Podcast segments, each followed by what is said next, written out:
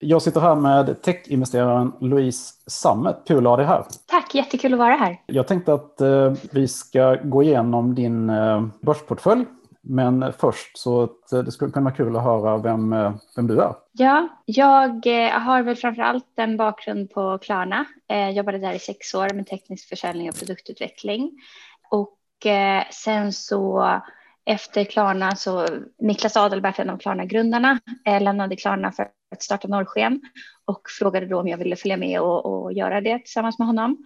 Och eh, jag, hade alltid, liksom, jag har alltid investerat i den privata eller eh, publika marknaden, så jag tyckte att det skulle vara väldigt spännande att prova på att investera i privata bolag också. Så jag hoppade på det tillsammans med Niklas. Ehm, Tyckte väl också att det var väldigt eh, viktigt att försöka använda den erfarenheten som jag hade byggt upp för att försöka göra världen bättre på eh, något sätt. Jag började djupdyka i att investera i privata bolag, eh, prata med väldigt, väldigt många eh, investerare för att försöka sätta upp min egen typ av eh, strategi och gjorde då några eh, investeringar först med eh, Niklas pengar eh, genom Norrsken då och sen så började jag även göra vissa eh, privata investeringar. Och eh, det gick bra.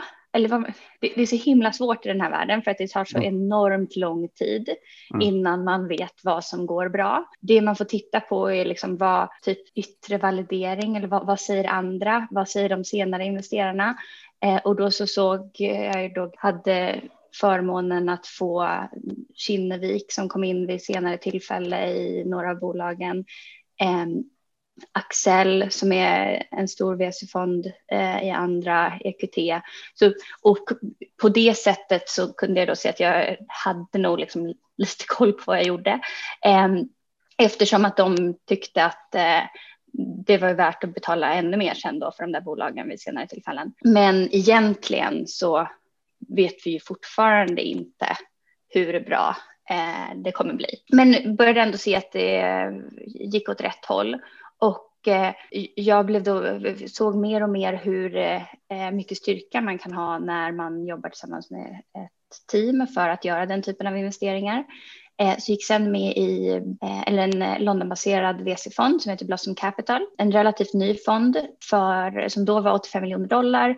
Vi tog senare in en, senare, eller en till fond på 185 miljoner dollar för att leda Serie Och vid det tillfället så kunde vi liksom skriva ännu större tickets och hjälpa bolag ännu mer. Så vi gick väl in med mellan typ 5 och 15, 20 miljoner dollar eh, när bolagen verkligen började ta fart. Och eh, gjorde det ett tag, eh, drygt ett och ett halvt år, men slutade nu i höstas för att eh, fokusera mer på eh, andra sorters investeringar egentligen. Så sen i höstas så har jag väl liksom framför allt, framför allt fokuserat eh, på den publika marknaden, vilket jag alltid lite har gjort vid sidan av, men tittar även såklart fortfarande på en del privata bolag, eller bolag som inte är börsnoterade än. Och någonting som jag ser är liksom en väldigt stor skillnad som har skett i marknaden, eller förändring som har skett i marknaden liksom de senaste åren, var att vid förra dotcom-bubblan eh, då var det väldigt många bolag som gick publikt väldigt tidigt och sen så, så vill man inte göra det längre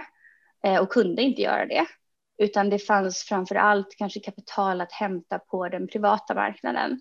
Så vi såg att bolag stannade privata längre och längre och längre. Klarna är liksom fortfarande inte börsnoterade. Stripe är ett annat exempel. Vi ser liksom bolag som når 10 plus miljarder dollar värdering på mm. den privata marknaden för att det finns så enormt mycket kapital. Och för bolagen har inte velat gå publika för då blir det liksom, det skapas en kvartalshets.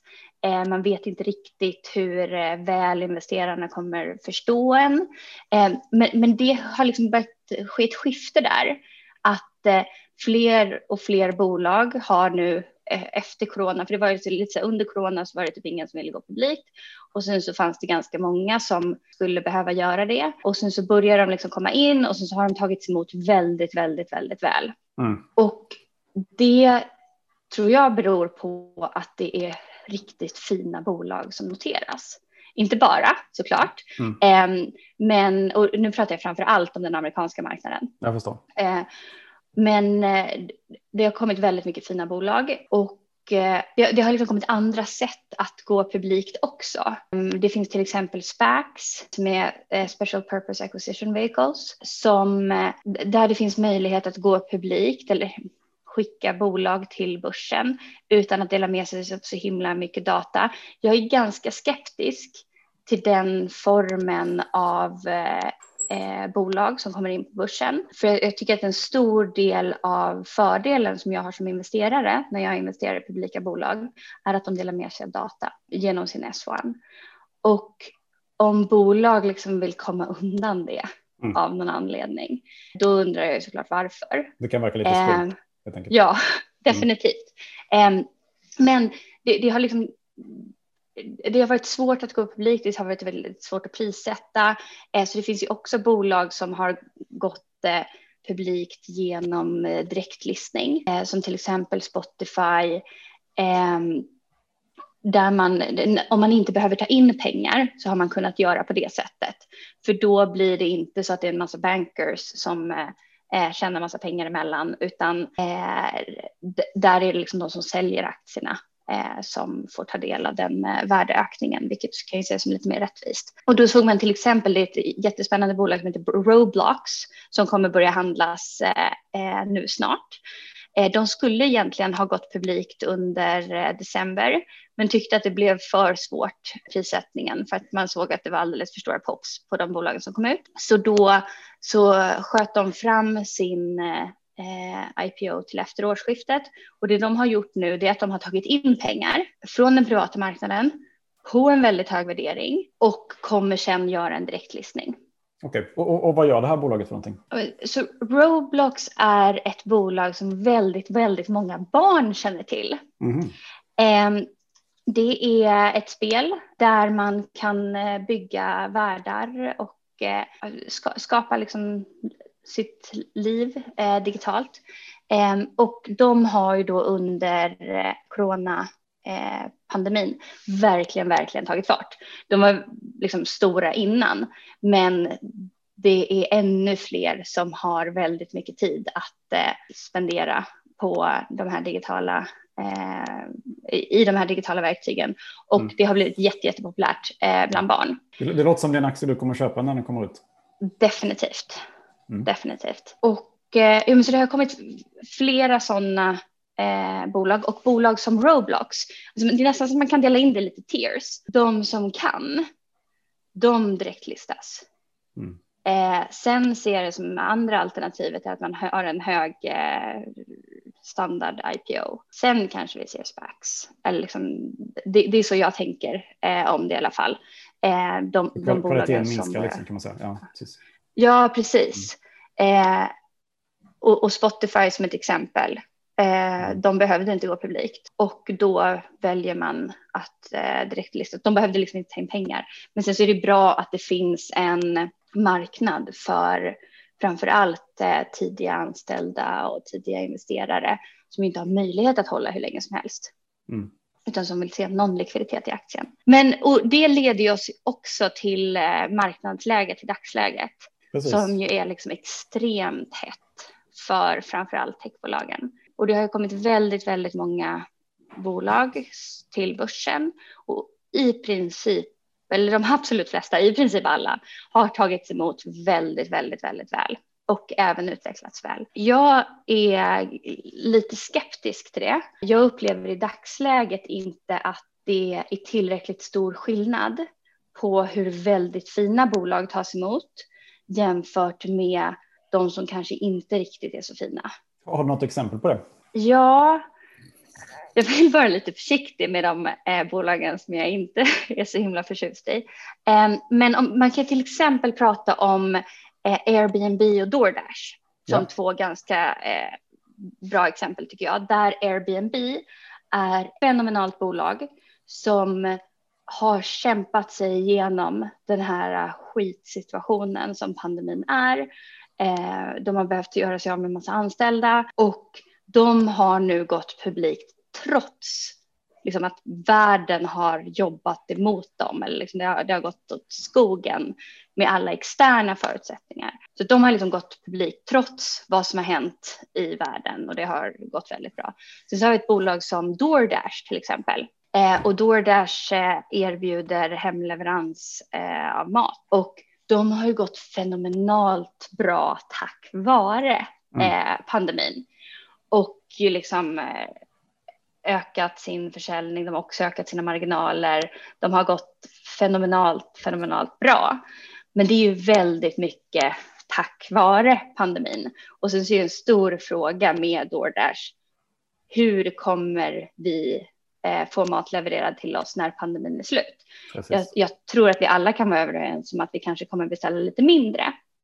Men frågan är liksom hur, hur har vårt beteende förändrats? Och jag tror fortfarande att DoorDash är ett väldigt, väldigt fint bolag. De har ju fantastiska eh, investerare, men de är verkligen upplåsta just nu och deras siffror är verkligen uppblåsta jämfört med då eh, Airbnb som ju kanske ser ganska tråkigt ut mot hur det hade kunnat se ut, sett ut innan. Men jag tror däremot att man kan argumentera för till exempel Airbnb att de nästan har expanderat marknaden under pandemin eftersom att nu tittar vi inte bara på de eh, långa resorna som vi gör och alternativ att hitta boende under den tiden utan det är fler och fler som har gjort lite staycations, man kanske hyr en stuga som är en timme eller två timmar bort. Om man då argumenterar för att det beteendet kan komma att fortsätta så eh, talar det för att Airbnb skulle komma ur den här situationen mycket, mycket starkare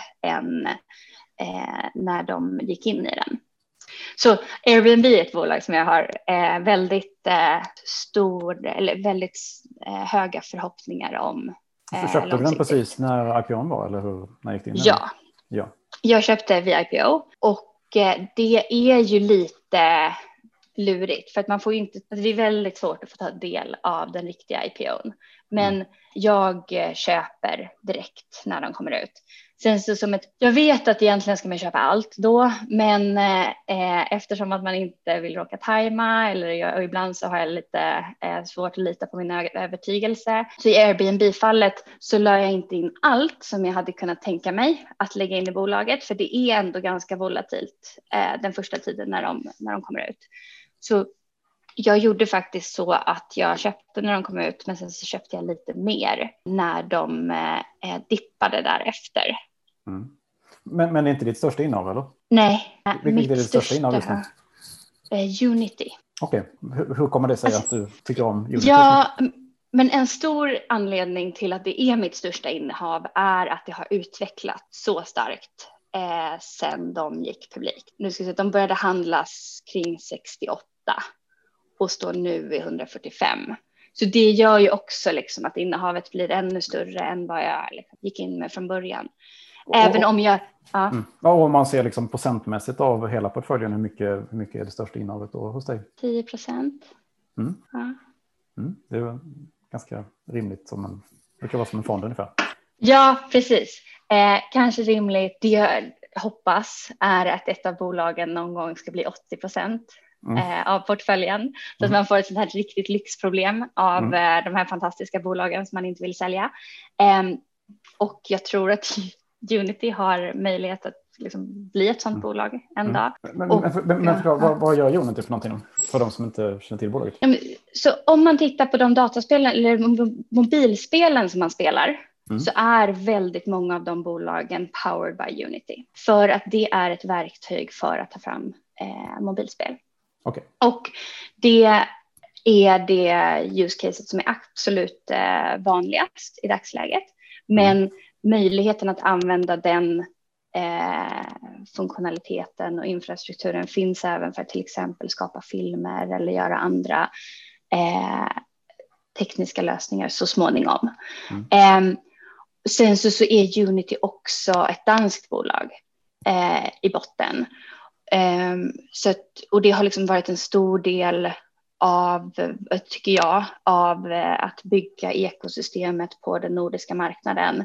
Eh, det har verkligen skapat eh, både talang, alltså det, det, som för, det är någonting som man ser med de här bolagen när de växer upp, som Klarna och Spotify i Stockholm, eh, Minecraft, eh, King och andra, så bygger det verkligen eh, ekosystemet.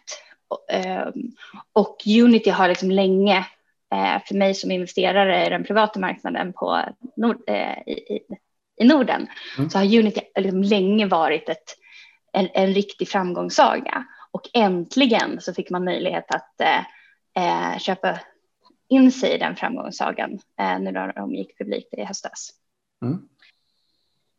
Um, och sen så andra stora bolag är bland annat Corsair. Okay, eh, vad gör de för något? De säljer gamingprylar. Mm.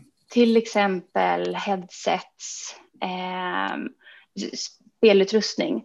Eh, närmsta konkurrenten är Logitech och vi har ju alla handlat mer sådana prylar eh, under senaste året.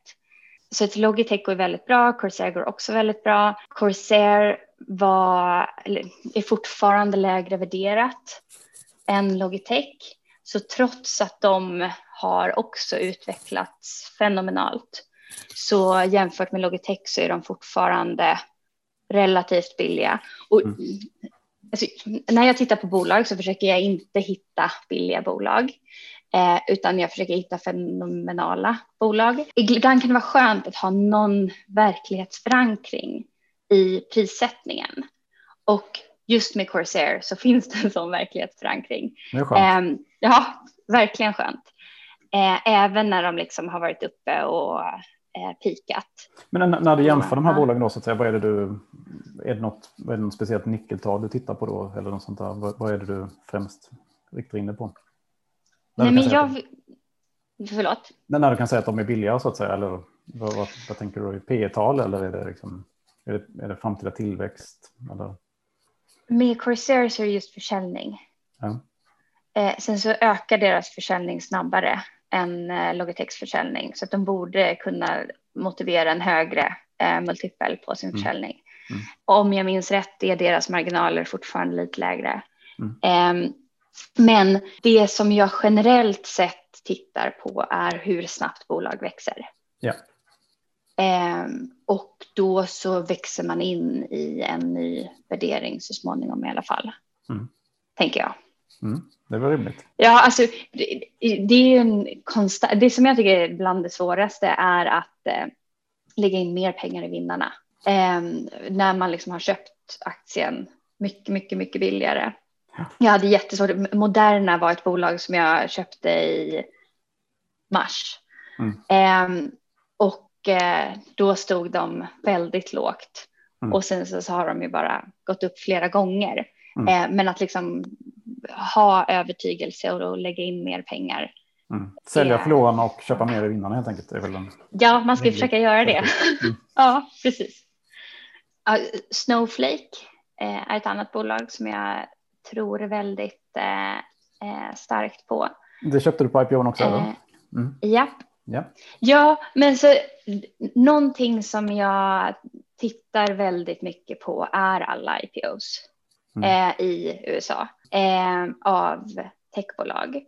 Eh, och sen så, så tittar jag på vilka det är som har backat dem innan, hur de har utvecklats hittills, vad jag tror om dem långsiktigt. Så jag tittar ganska mycket ur ett liksom, ja, VC-perspektiv. Eh, men när bolagen kommer oss till handa liksom, på, den, på den privata marknaden. Eh, och det som man kan se om man tittar historiskt sett är att majoriteten av värdeskapandet är efter IPO. De absolut mest framgångsrika investerarna tjänar sina pengar efter IPO. För det är där den stora värdetillväxten är. Så att det finns en enorm möjlighet att sitta och, och, välja ut bolag vid IPO. I dagsläget så har ju typ allt tagit av. Eh, vilket eh, ja, men vi får väl se om det är hållbart. Det känns lite hysteriskt. Jag tror att det finns vissa bolag som inte borde utvecklas så väl som de har gjort. Alltså till exempel om jag ska säga någonting dåligt om ett bolag. Så, mm. så är det eh, C3 AI Just det. Var, varför, varför gillar du inte den då? Eller vad är det som... För den följer lite grann själv också. Mm. Ja, nej, men jag har svårt att se hur ett bolag som liksom knappt växer Mm. värderas så högt. Mm. Jag undrar om det är för att det är typ AI i namnet. Mm, det är det tror jag. Eh, Mm. ja. eh, jag tycker det är helt hysteriskt. Mm. Eh, och vi får väl se hur det går över tid. Mm. Eh, men eh, det är ett bolag som jag har väldigt svårt att Mm. förstå. Och hur är det med Palantir då? Har du kollat på den? Ja, men så jag eh, har lite svårt för Palantir ur ett eh, produktperspektiv. Mm. Eh, för att jag tycker inte nödvändigtvis att det de gör gör världen bättre. Mm. Ehm, och nu så är det inte, nu, nu försöker inte jag bara investera i bolag som eh, värderingsmässigt så funkar inte Palantir för mig. Ehm, jag har också väldigt svårt för att de har typ den amerikanska staten och deras vänner som enda, enda kunder. Mm. Nu kommer jag inte ihåg hur många kunder de hade när jag tittade på dem sist, men de hade väl om det var typ hundra eller något sånt där. Eh, och sen så, så räknar de då alla olika avdelningar inom Department of Health i amerikanska staten som olika kunder. Så Mhm. att det är liksom uppblåsta siffror eh, av antal kunder. Ehm, och jag tycker inte nödvändigtvis att koncentration av kunderna är ett jättestort problem. Alltså tittar man på till exempel Affirm som är en Klarna-klon, om man säger så, eh, i USA, så har de eh, 30 procent av eh, Eh, sina intäkter från ett bolag som heter Peloton, som är ett annat eh, bolag som handlas publikt. Men, och det är för att det bolaget har vuxit något så enormt. Så att då, då kan man få en sån koncentration och det är, det är naturligt när man jobbar med snabbväxande bolag. Men att sitta som Palantir och ha väldigt, väldigt få eh, kunder tycker jag är väldigt eh, riskabelt. Men så jag skulle nog inte, alltså just värderingsmässigt så skulle jag nog inte köra Palantir i alla fall. Så det är ett bolag som jag antingen har missat eller eh, jag- har i alla fall en helt annan åsikt än vad den publika marknaden har om Palantir. Mm. Och sen så tyckte jag också att det var ett stort varningstecken att det var så många som sålde innan eh, IPO. Ehm, alla, det är alltid så att eh, man behöver sälja lite, för även de som vill hålla kvar behöver kunna täcka sina skatter som man behöver betala. Så det är normalt att se att, del, att man säljer lite. Men eh, eh, det, var, det var ganska många som gjorde det, vilket var lite varningstecken också. Men jag kör till exempel ingen gambling eller bolag som jag upplever gör världen sämre. Men det är väldigt eh, eh, godtyckligt. Mm. Men, och det får det vara när man investerar Ja, ja. sina egna pengar. Det, det, det tänker med hjärtat där så att säga. Lite grann. Mm. Ja, precis. Mm. Eh, jag kör inte Facebook heller. Eh, som ett exempel. Ja, an- men jag kör Amazon. Okej. Mm. Eh, och det är min fjärde största. Mm. Eh, Verkligen länge. och så- jag har haft den länge. Den, det är det bolaget där jag liksom verkligen har fått lära mig att bita i sura äpplet och köpa lite till. För det är tufft där tycker jag. Mm. Eftersom Skulle, att de har blivit så enormt dyra. skulle du köpa på den här nivån också? Ja, alltså jag köpte för inte så länge sedan. Mm. Eh, om jag ska... Nu känns lite, det lite kanske bara så. av utvecklingen tycker jag. Eller sådär. Ja, Mm. ja, men precis. Men jag har köpt runt den nivån som de ligger i nu. Mm. I november bland annat. Ja, men om det är typ runt där de är nu. Jag Mm. förväntar mig att deras Q4 kommer vara helt outstanding. Det måste det ju nästan vara va? Mm. Ja. Mm. Sen har vi Moderna som är ett uh, jätte, jättespännande eh, bolag som har hittat ett nytt sätt att ta fram vaccin. mRNA-tekniken va? Kallas det. Mm. Precis. Mm. Och eh, det är mycket mer effektivt än vad det har varit eh, tidigare. Och, eh, de, eh, det gör att jag känner mig också lite mer trygg kanske när det kommer nya variationer eller mutationer Mm. av eh, eh, coronaviruset eh, tack vare den tekniken. Och det var då ett bolag som jag i mars när, det här, när den här skiten kom eh, så tittade jag lite på vad är det för bolag som eh, har bra lösningar här. Och då kom eh, Moderna fram som eh, ett superimponerande bolag och då köpte jag dem första gången för 30 dollar. Eh, och sen så, så har jag liksom successivt jobbat mig uppåt i att köpa lite till. Men det är ju väldigt, väldigt svårt. Nu står de runt 125. Sen är det faktiskt Avanza. Mm. Och eh, Avanza är ett bolag som jag tror väldigt starkt på också. Men eh, en stor anledning till det, så jag har varit Avanza-ägare under en lång tid. Eh, för jag tittar på bland annat sådana eh, produkter som jag själv använder. Jag använder mig av eh, Avanza. Jag tycker att eh, de ligger liksom långt, långt, långt före många andra banker. Jag har andra banker också. Jag är en riktig sån här värsta sortens bankkund som har typ 17 konton i olika banker mm. eh, och använder bankerna för det de är bäst för bara. Mm. Eh, men eh, Avanza är superspännande eh, och jag tror att det finns eh, mycket kvar eh, för Avanza att göra. Och sen så, så gjorde jag så. Det, det som jag gör när allt går åt skogen, som i mars, det är att jag tittar på vilka är de bolagen som jag verkligen, verkligen, verkligen tror på och tänker att nu är det köpläge på dem. Och då så eh, la jag in mer pengar i Avanza och det var jättebra. Det var jättebra. Ja. ja. Det var nere i 70 kronor där va? Ett tag. Ja, precis. Och nu står den i 250 precis. kanske. Ja, precis. 254. Helt, mm. helt fantastiskt liksom. Mm. Eh, du har inte hittat något motsvarande Avanza i USA förresten? Alltså, ja, det beror lite på vad man är ute efter. Det finns ju Robinhood eh, som inte finns på den eh, eh publika marknaden än. Eh, och de flesta sådana bolagen är fortfarande privata. Så Robinhood är det som alla använder för att trada. Men Robinhood används alltså nästan som ett sätt att gambla på aktier. Ehm, och eh, det finns också möjlighet att få väldigt mycket hävstång eh, och skapa sig väldigt eh, stora exponeringar som man kanske inte riktigt förstår vad man gör. Ehm, så ja, det, det, finns. Mycket, det är för mycket gambling helt enkelt. Jag ska säga. Eller, alltså i dagsläget är det för mycket gambling. Jag mm. tror att de behöver fixa till det. Och, mm. eh, men, eh, men det är jättemånga kunder som använder eh, Robinhood och som älskar Robinhood. Det är väldigt lättanvänt. Det är kul att det är många som lär sig om aktier. Tack vare Robinhood. Mm. Eh, men det är väl det bolaget som är mest, eh, även om Avanza har helt annan, inte sån fokus på att driva transaktioner, typ så här, ska vi betta på det här idag? Mm. Eh, det är inte riktigt det intrycket man, som man får där.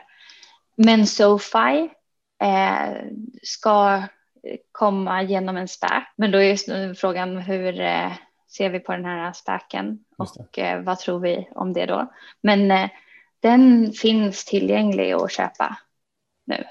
Och sen har vi Airbnb. Mm. De har vi pratat om. Jättespännande. Kinnevik. Mm. Väldigt, väldigt fint bolag.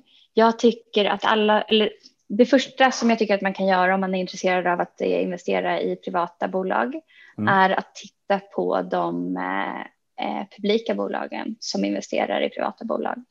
Eh, och då är Kinnevik, Kinnevik ett av dem. Och eh, jag är då också lite partisk eftersom att Kinnevik har investerat i några av mina eh, mm. portföljbolag och tycker att de är jätteduktiga eh, med att eh, hitta rätt bolag, verkligen bidra med värde för entreprenörerna och eh, vara riktigt långsiktiga, vilket man har möjlighet att vara också som, eh, som ett investmentbolag.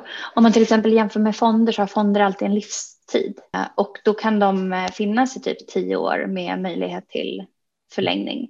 Men det finns alltid ett liksom start och ett slutdatum. Medan investmentbolag kan hålla bolag så länge som det är logiskt, eller så länge som man tror på dem. Och det är en, en klar fördel eh, ur en entreprenörs perspektiv. Samtidigt som det finns andra nackdelar och det är att man måste vara lite mer transparent och dela med sig av lite mer data om man ägs av ett investmentbolag än annars. Och ens värdering kanske kommer ut på ett annat sätt än vad man eh, önskar. Har du några mm. fler investmentbolag? Ja, Eh, VNV Global. Jag tänkte precis fråga det. Mm, jag tänkte att den skulle passa också. Mm. Ja, jag tycker de är jättebra.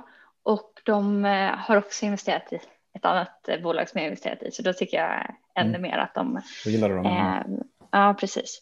Men och de är också lite annorlunda jämfört med många andra investmentbolag eftersom att de går in som ännu mer aktivt och eh, jag tycker både Avito och eh, Voi är liksom mm. riktiga bra exempel på att Voi är ju liksom fortfarande ganska tidigt, mm. eh, men det finns ju helt klart potential där i alla fall. Eh, och om det är någonting som, om, om det är något team som verkligen, verkligen har koll på execution och som borde kunna ta sig igenom något sånt här eh, så, är det, så har jag väldigt stort förtroende för Voi-teamet. Så därför så tycker jag att VNV Global är jätteintressanta. Sen så har jag också Creades. Okej, okay. mm, då har du Avanza där också då kan man säga. Mm. Ja, precis. Det är därför som, eh, ja, men och, och de har också då gjort investering i ett annat bolag som jag mm. tycker väldigt eh, bra om.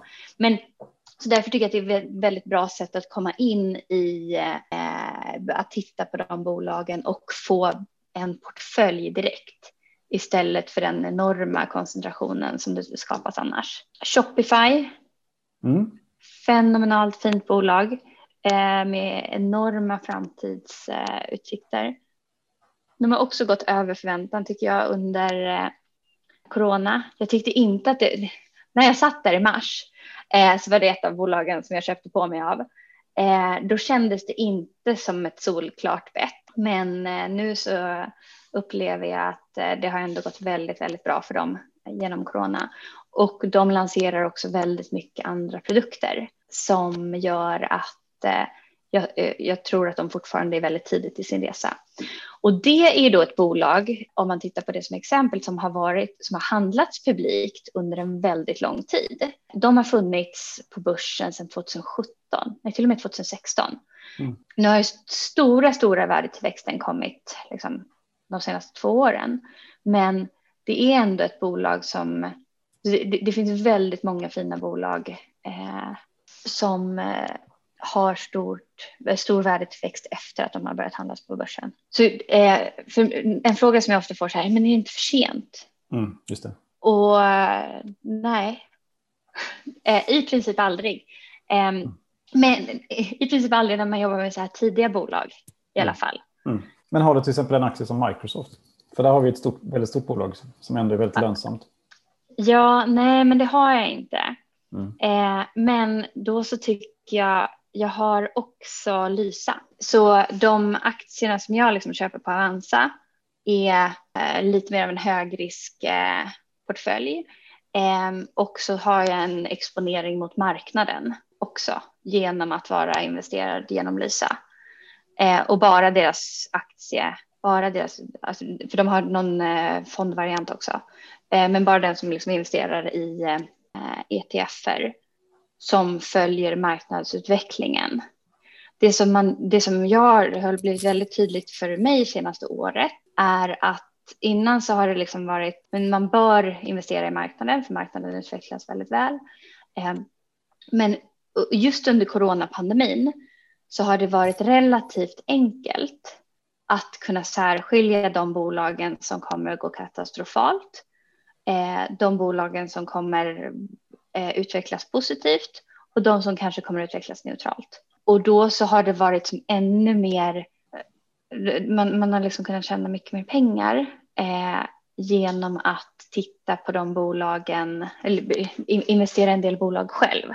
Och då har man inte behövt ha de här sänkorna som man ju faktiskt vet kommer bli sänken. Alltså, ja. Typ oljebolag och sånt där, mm, eller energi. Mm.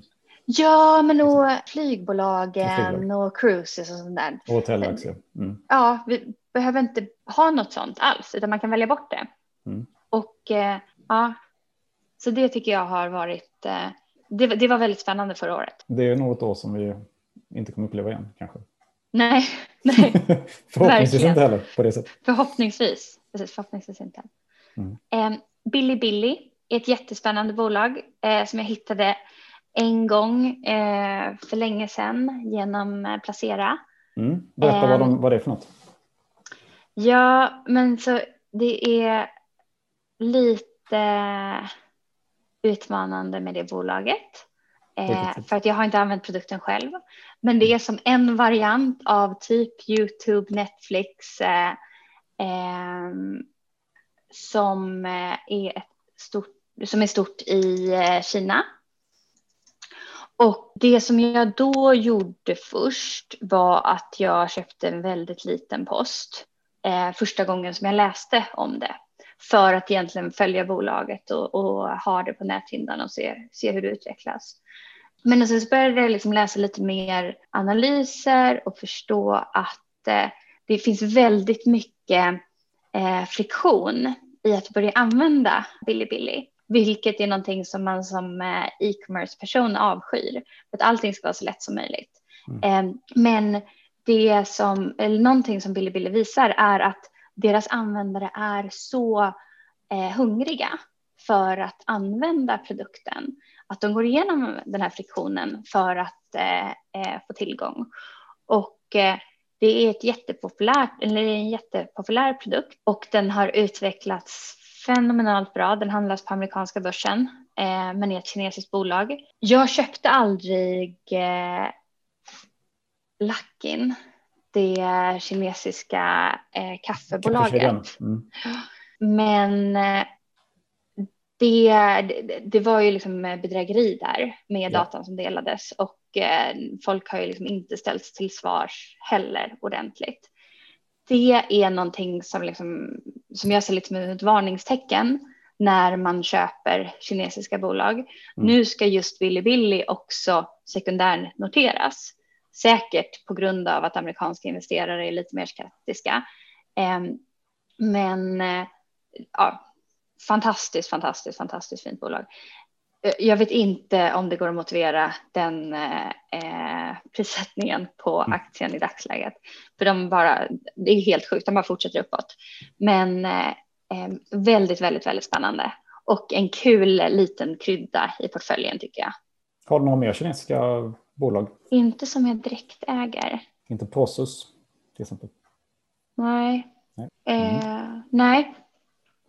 Men annars, sen så kommer vi liksom ner i portföljen mm. till att hamna i någonting som jag liksom eh, till att det är lite tidigare bolag som ganska nyligen kanske har börjat handlas eh, publikt.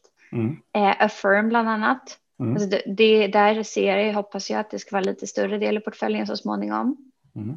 Jättespännande eh, bolag startat av eh, en av Paypals grundare och det är Buy Now Pay Later, precis mm. som Klarna i mm. princip, mm. men bara i USA. Så det är ett amerikanskt Klarna? Ja, mm. precis. Startat av en av Paypals grundare. Mm. och jag som har jobbat på Klarna läste deras S1 och tyckte att det var liksom det, det var ett nöje att läsa eh, om det här fantastiska bolaget som eh, har så mycket rätt i det som de har gjort. De har inte funnits lika länge som Klarna. Det är därför jag säger att det är en Klarna-klon. Eh, för jag tycker att de har i princip mm. gjort det som de såg att Klarna gjorde i Europa. Mm. Vilket är ganska ovanligt att det går åt det hållet. Eh, men kul. Men det är fortfarande ett bolag med eh, enorm potential. Eh, Spotify. Mm. Jag tycker att det finns enormt mycket kvar för Spotify. Hela, de ligger absolut längst fram vad gäller podcasts. Vi har knappt börjat, tycker jag, i spoken word, eller liksom hur vi eh, kommer lyssna på radio och ta till oss av information mm. eh, framöver. Det är en av de få annonsintäkterna som verkligen ökar. För att det är ett lönsamt ställe att annonsera på. Eh, där folk lyssnar eh, på andra sätt än på andra ställen. Eh, och Spotify är de som liksom helt klart ligger längst fram och är bäst positionerade för att eh, eh, ta den marknaden. Sen så har jag DoorDash också. Mm. mm. Mm. Ja, precis. Och eh, har väl kanske lite svårt att motivera det. Men eh, det är fortfarande ett fantastiskt bolag som har vuxit väldigt, väldigt fort. Jag tror inte att de kommer fortsätta lika spikrakt som de har gjort hittills. Men eh, det hoppas jag är eh, att jag inte är den enda som tror det. Mm. Jag tror att förhoppningsvis är de flesta, eller liksom fler av dem som har köpt med på att det kommer komma en sättning här. Ja. Eh, det kanske inte kommer gå ner, men det kommer i alla fall stagnera mm. innan det kanske finns andra eh, mm. möjligheter. Har du kollat på de här eh, Delivery Hero som är svensk, svensk grundat också?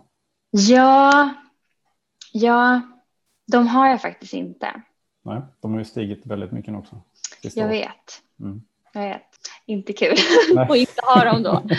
eh, men de har ju gått väldigt, väldigt bra. Mm. Sen finns eh, det ju Just Eat Takeaway.com också som är också mm. stora. Den har väl inte stuckit lika mycket? Ska jag säga. Nej, inte som Delivery Hero. Mm. Mm. Nej, men de är duktiga. Det är väldigt, väldigt mycket execution mm. och väldigt komplexa eh, operations att få något sånt att flyga. Mm. Och eh, det verkar Delivery Hero verkligen ha nailat. Ja, de ska alltid vara nummer ett på marknaden de är på. Det är väl ja. ja. de lämnar den så fort om de inte klarar det. Precis. Men och det, det, så, det tycker jag är vettigt. Ja. Eh, och så kan man tänka med aktier också. Mm. Jag har försökt att eh, lära mig och förstå hur man ska sälja och när man ska sälja. Och, mm. Vad har du kommit fram till då? Nej, men att eh, det är hopplöst. Ja. det är hopplöst. Eh, nej, men jag har kommit fram till att det som jag tror, den, den teorin som jag har läst, som jag eh, tror mest på, det är att eh, anledningen till att folk inte vet när man ska sälja aktier är att ofta så görs det alldeles för lite jobb vid försäljningstillfället till att utvärdera om det är rätt tillfälle att sälja eller inte.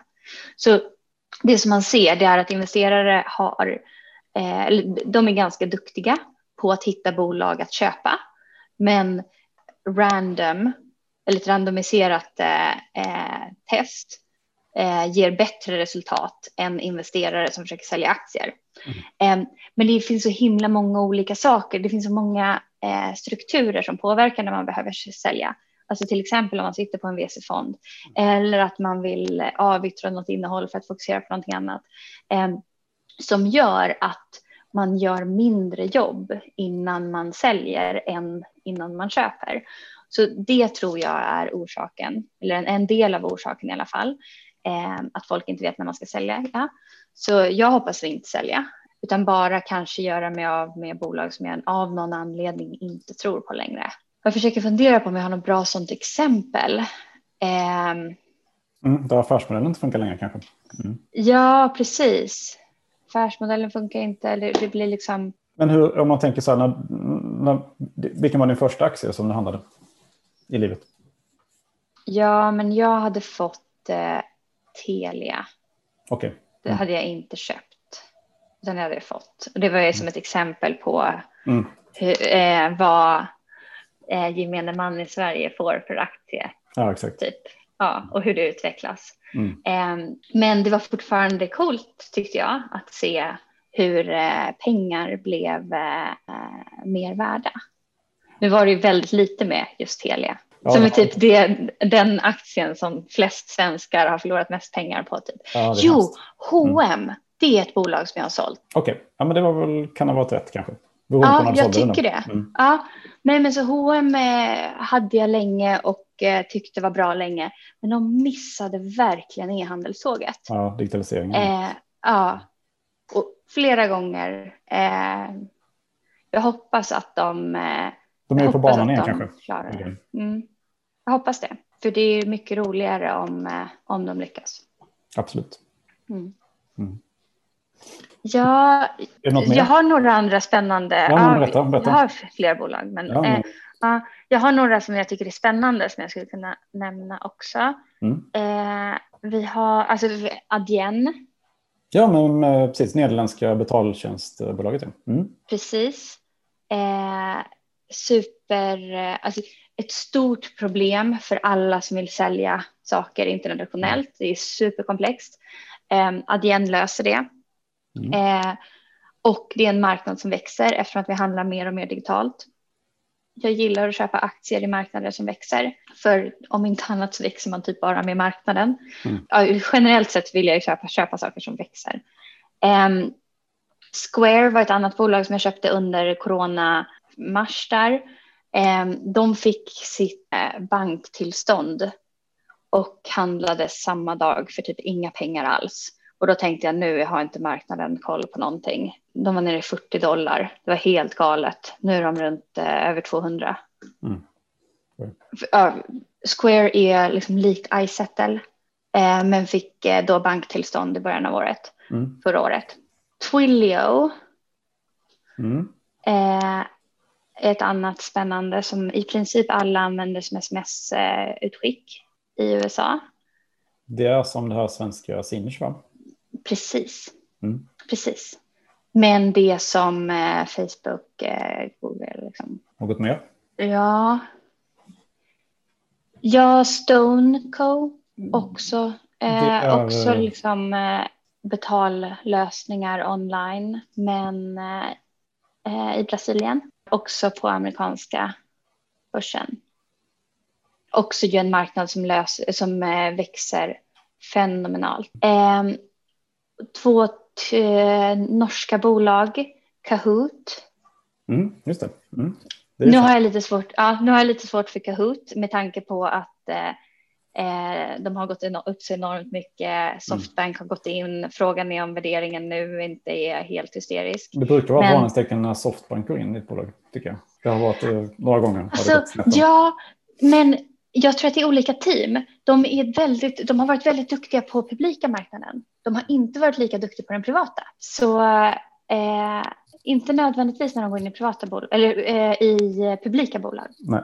Och just Kahoot är också back, var backade av svenska Creandum mm. eh, tidigt. Mercell Holding är ett annat eh, norskt bolag mm. som tillhandahåller upp, mjukvara för upphandlingar. Också någonting som liksom jag tror eh, kom, eller först all mjukvara som finns är helt utdaterad, superkomplex att använda. Deras är inte lika komplex. Eh, men också någonting som är ett ökat fokus för företag när man inte kan hålla på, hålla på och spendera hur mycket pengar som helst hur som helst. Mm. Eh, vilket man kan mindre och mindre, speciellt när eh, det är global pandemi och sånt där. Um, Wish har jag lite svårt för. Mm, jag förstår varför du har svårt för det. Mm.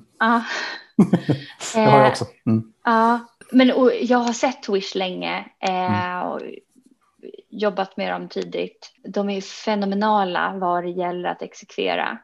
Men mm. jag har svårt när kunderna är missnöjda. Det, är, det tycker jag är den stora, stora grejen med Wish. Att de flesta som köper inte är nöjda längre. Nej, att det verkar vara mycket, mycket skräp. Den är svår. Det borde vara långsiktigt dåligt också, tänker man ju. Ja. Rimligen. Ja, ja verkligen. Jag vet inte vad deras eh, plan är. Ja, men så, så, jag har ett fåtal fastighetsbolag också. Svenska eller? Ja, svenska. Mm. Vilka då? Eh, Magnolia, mm. Castellum och Samhällsbyggnadsbolaget i Norden. Just det. Mm. Jag har haft Balder också. Mm. Jag tycker att de är duktiga. Mm, de har varit jätteduktiga. Mm. Ja, nej men, eh, fastigheter är ju eh, fint. Jag tog bort lite fastigheter med tanke på att jag har svårt att se hur. Eh, jag, jag, tror att vi kommer jobba väldigt annorlunda eh, mm. med kontoren framöver. Mm. Och eh, då vill jag inte ha för mycket exponering mot sånt. Nej. Jag tar jättegärna eh, bostäder, eh, samhällsbyggnadsbolag, eh, men inte vanliga kontor. Det känns inte, det, det, vill jag inte ha för stor del av. Jag förstår. Det kan komma en press där på hyrorna kan man tänka sig på lite sikt. Mm. Det måste det göra. Det måste komma det. Eller, ja. Mm. ja jag har nog inte hört talas om något bolag som inte utvärderar hur de ska jobba framgent mm. med att låta folk vara hemma och snarare att man kommer ha mer flexibelt. Eh, att man kanske framför allt fokuserar på att träffas för möten. Mm. Kontor. Man kommer inte behöva ha samma, samma kvadratmeter yta per anställd. Mm. Tror jag. Ja, men så att jag tror inte man behöver ha kontor på samma sätt Nej. i alla fall. Nej. Nej, det blir väldigt spännande att se vad som händer med eh, kontorsfastigheter då framöver. Det kan hända att det kanske omvandlas till andra saker. Precis. Mm. Precis. Och ja, men det, det är spännande. Men, men, och det är någonting som jag har inte jättebra koll på. Så att jag försöker verkligen fokusera på det som jag tycker att jag kan. Och det är eh, tillväxtbolag. Jag, eh, jag har Tesla också, såklart. Mm. Ja, men jag har inte Nio eller Nej. något av de andra. Eh, Mm. För att jag vill inte gå så djupt för att jag ser det som lite eh, för distraherande. Mm. Eh, det blev Tesla i alla fall. Eh, Ja. Men ja, det är det som är så skönt om man då investerar sina egna pengar. Då kan, det man, då kan man göra så. Mm. Eh, ja, men och Zoom har jag också. Mm. Ja, Lemonade. Lemonade tycker jag är väldigt spännande. Vad är det för något? Eh, ja, men det är som Hedvig, eh, som försäkringsutmanare Okej. eh, i USA. Mm. De eh, eh, gick publikt förra sommaren tror jag det var. Har eh, vuxit, eh, liksom, det har gått väldigt bra för dem. Det är en väldigt svår produkt för att det är en lågengagemangsprodukt. Och man behöver liksom, ja, men man får börja som Hedvig, att man i princip säljer någon annans försäkring. Eh, och sen så måste man liksom ta sig ner och börja sälja sina egna försäkringar för att eh, eh unit economics ska funka.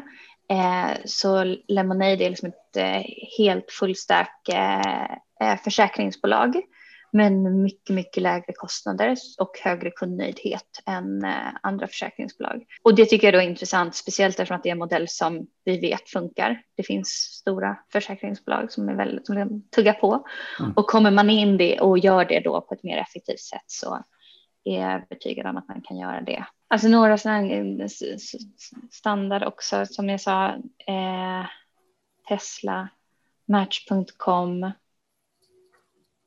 eh, Atlassian, Just det. Mm. men det är sådana som jag liksom har haft länge. Mm. Netflix. Mm. Bra rapport idag. Mm. Ja, men och bra. Jag, tror att det är som extra viktigt nu när marknaden är så himla, himla het på teknikbolag. Att man liksom, jag försöker verkligen vara försiktig när väldigt många andra är giriga. Mm. Och för det är väldigt lätt att ryckas med och se hur bolagen har utvecklats. Och alla ser skitsmarta ut när marknaden bara Mm. går uppåt till höger. är genier, ja, precis. Mm. Japp. Mm. Eh, men, eh, och, och det som är så, så fint med att investera i aktier, det är att man kan inte förlora mer än vad man har investerat, Mm. men man kan tjäna precis hur mycket som helst. Men när, om man går in och liksom tar för hög exponering eller eh, håller på med hävstång och sånt, då, då kan det bli väldigt, väldigt, väldigt tråkigt. Eh, och det tycker jag att man måste vara jätteförsiktig med. Har, har, har du någon belåning just nu eller är det, är det något du jobbar med? Nej, inte alls. Nej. Inte alls. Eller jag har kredit på Avanza-kontot för att vara lite Mm. superspecifik. Mm. Eh, ibland om det är så att jag inte hinner sätta in pengar eh, eller något sånt där så vill jag kunna handla i alla fall. Mm. Eh, men jag har ingen belåning eller något sånt där och jag håller också fortfarande kontanter Mm. för att ha möjlighet att stoppa in mer om när När tillfället det kommer, kommer. Mm. Ja, precis. För det tycker jag är väldigt viktigt. Mm. Speciellt när det är så upphåsat som det är nu. Mm. Du pratade lite om, eh, du har ju järnkoll på IPO i USA. Vad är det, Mm. Vilken IPO är det du ser fram emot mest här kommande tiden? Roblox. Det är den du nämnde i början här. Precis. Mm. Ja. Helt klart den som jag har längtat efter. Mm. Eh, jag blev så enormt besviken när de sköt fram den innan jul. Mm. Eh, för då så hade de andra IPOerna var, redan varit och sen så var liksom Roblox den sista som skulle komma och sen så bara Kommer aldrig. nej, okej, det blev inget i år. Då fick det bli jullov istället. Mm. det är skönt det också. Ja. Eh, nej, men så Roblox ser jag väldigt mycket fram emot. Mm, jag eh, hoppas att ett bolag som Klarna Mm. kommer. Annars så tycker jag också att det är intressant. Tror du att den med- noteras i USA eller hur? Eh, Ja, men så, jag vet inte. Nej, jag förstår. Mm. Eh, såklart. Eh, men jag tycker att det är så man ska göra. Mm. Helt klart. Eh, ett bolag som Klarna som växer som bara den på den amerikanska marknaden. Det är där man ska vara. Man kan mm. göra en sekundär notering mm. om man vill och då kan mm. den ligga någon annanstans. Men alltså det skulle bli jättekomplext för investerare, för internationella mm. investerare att komma åt den svenska marknaden. Ja, eh, så att jag tycker att det är där man behöver vara. Eh, och jag tycker det, det man ser är liksom att få, om man gör någonting så sekundär noterar man så att det finns tillgängligt någon annanstans också. Mm. Eh, Coinbase är, Just det, det är krypto, kryptovaluta va? Mm. Precis. Men det fina med Coinbase är att eh, de bettar inte på en valuta utan det är liksom marknadsplatsen mm. för att handla med dem. Eh, och det, det tycker jag är intressant. Jag tycker också att eh, bitcoin är intressant över lång tid. Men eh, det, ja, det, det finns väldigt mycket saker som fortfarande inte är super eh, regulated eh, där. Men eh, där, där, tycker jag ändå Coinbase är ett spännande bolag när de börjar handlas. Och vet du när det är? När kommer den? Nej, men det är väldigt svårt det där. Jag tror, men de har skickat in en S1 i alla fall. Mm. Så att de kommer inom några månader. Sen så finns det ett eh, datingbolag som jag inte är övertygad om än, mm. eh, som heter Bumble. Okay. Som eh, ska börja handlas eh, troligtvis under februari. Som är en datingapp där kvinnor får ta första steget. Mm. Det är så som de särskiljer sig. Så det händer en hel del eh, och det är, eh, det är många fina bolag som eh, kommer ut. För att det var många som behövde vänta eh, under coronapandemin. Och sen så, så har man ju sett nu att eh, den publika marknaden älskar techbolag. Ja, så att eh, nu är det verkligen tid för bolagen att gå dit, även om de kanske... Men så det som jag tycker att man har sett är att förut så tyckte man att det fanns en fördel med att eh, stanna privat.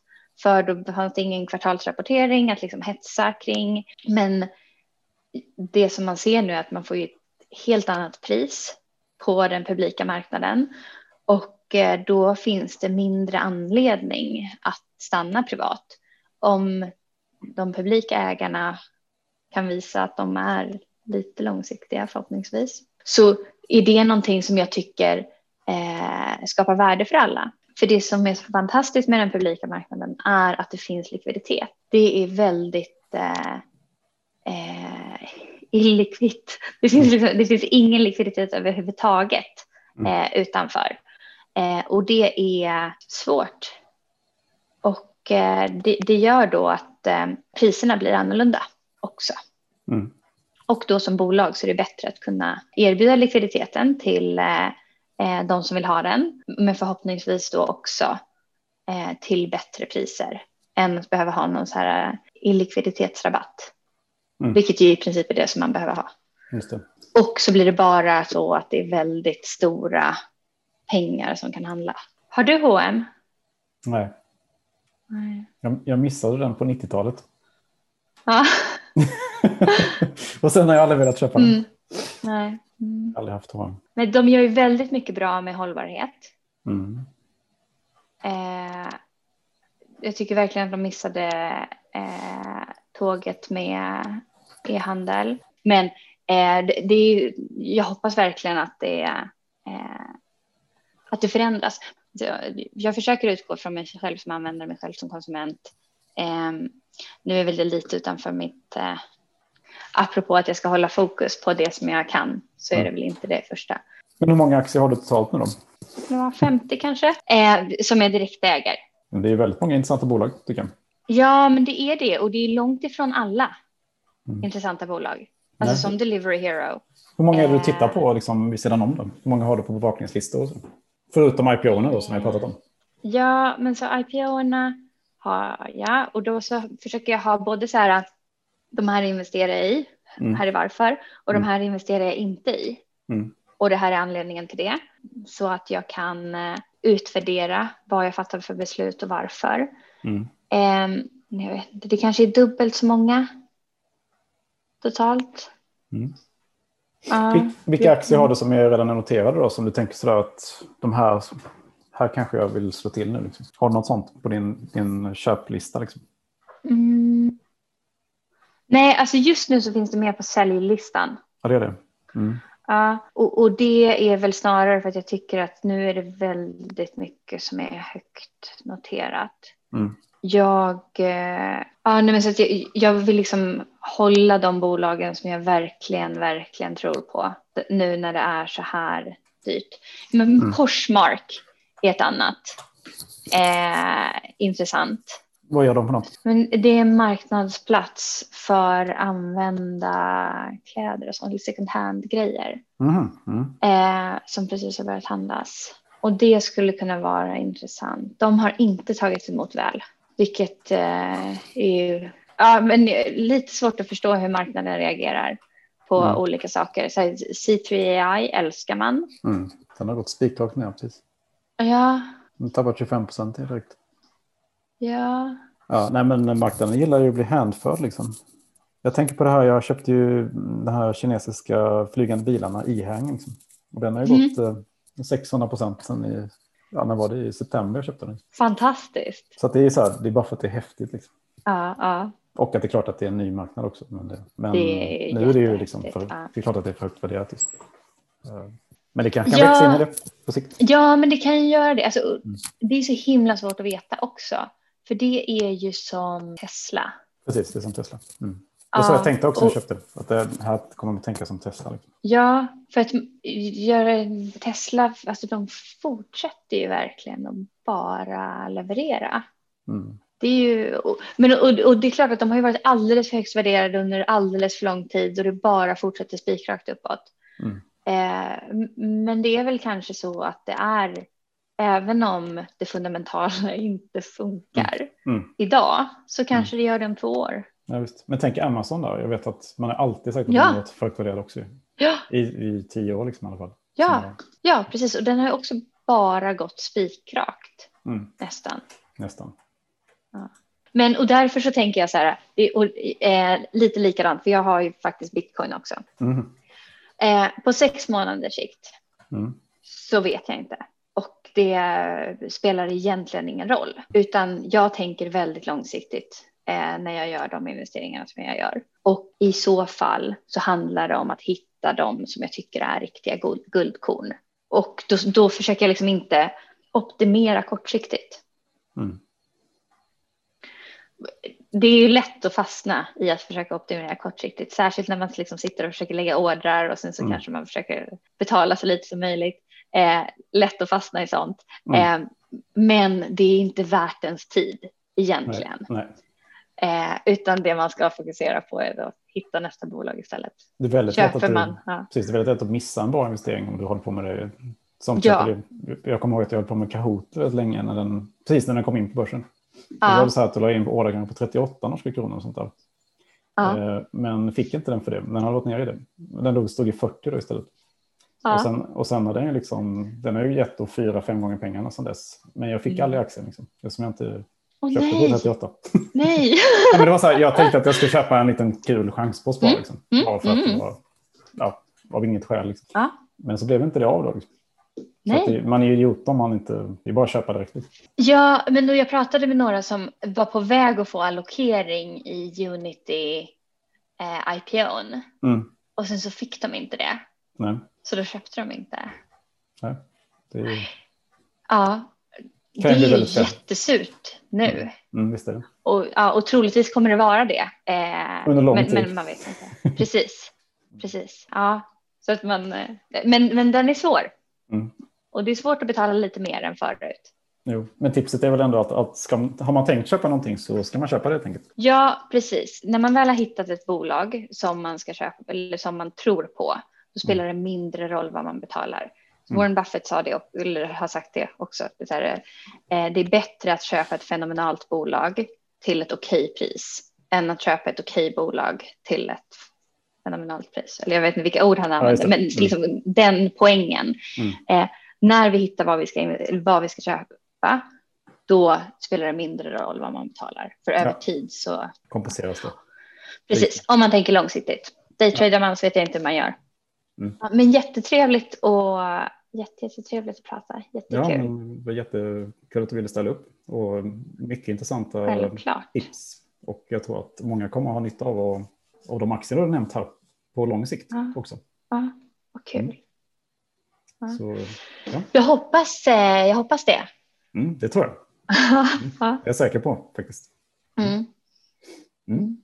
Så kanske vi, vi kan ju se om vi kan köra någon mer uppföljning längre fram. Absolut, absolut. Mm. Ja, men jätte, jättetrevligt att höras. Mm. Detsamma. Kanon. Ha det så bra. Hej, samma. Hej. Hej.